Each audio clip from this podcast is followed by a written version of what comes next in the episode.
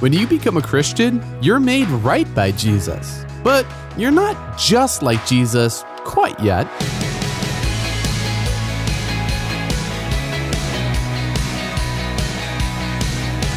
Hey, I'm Dylan, and you're listening to Unlocked, your daily key to unlocking God's Word in your life. I can just barely remember joining the kindergarten soccer team. And by joining, I mean my mom dressed me up in tiny cleats and shin guards, and I ran around in a mob of chaotic hobbits with a ball and no idea what to do. And for that matter, that still describes how I play soccer today. It's a little bit like what today's story is about, too. It's called Tennis Failure and Growth by Dathan Tenter. Smash! Twang! I picked up my tennis racket off the sidewalk and moped toward the bus. Surprisingly, throwing my racket to the ground hadn't broken it. I had lost another match. My mind raced. How could I miss that backhand? It should have been so easy. I reviewed every mistake over and over, thinking about how much better I should be by this point in the season. Coach came and sat beside me and said, You played well today. I screamed in my head, paused, then muttered, How could you say that? I made so many mistakes.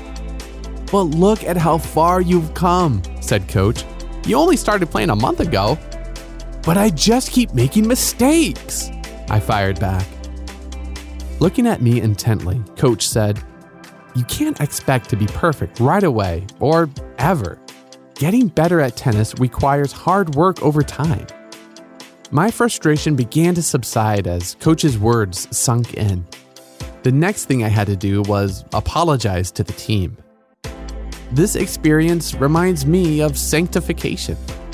Sanctification is the process of becoming more and more like Jesus, being set apart from sin for God's purposes.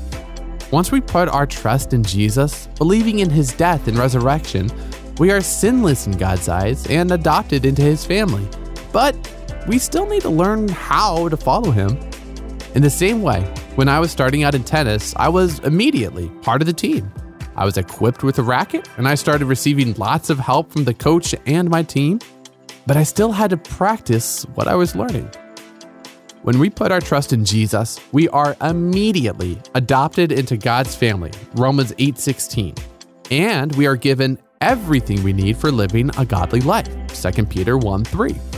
This includes receiving the Holy Spirit and other believers to help us. Acts 2:38, Galatians 6:2.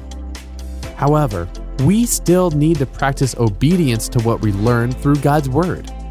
We will make mistakes along the way, but we don't need to be discouraged. We can bring our sins and failures to Jesus, trusting in our loving Savior to forgive us and continue walking with us. So let's talk about this a little more. Uh, take a look at Galatians 5 22 through 23. Can you think of some ways Jesus displayed these characteristics or fruits? Which one of these would you like to see more of in your life? Consider spending some time in prayer, asking God to guide you and helping you learn to listen to the Holy Spirit's leading as you seek to obey Him.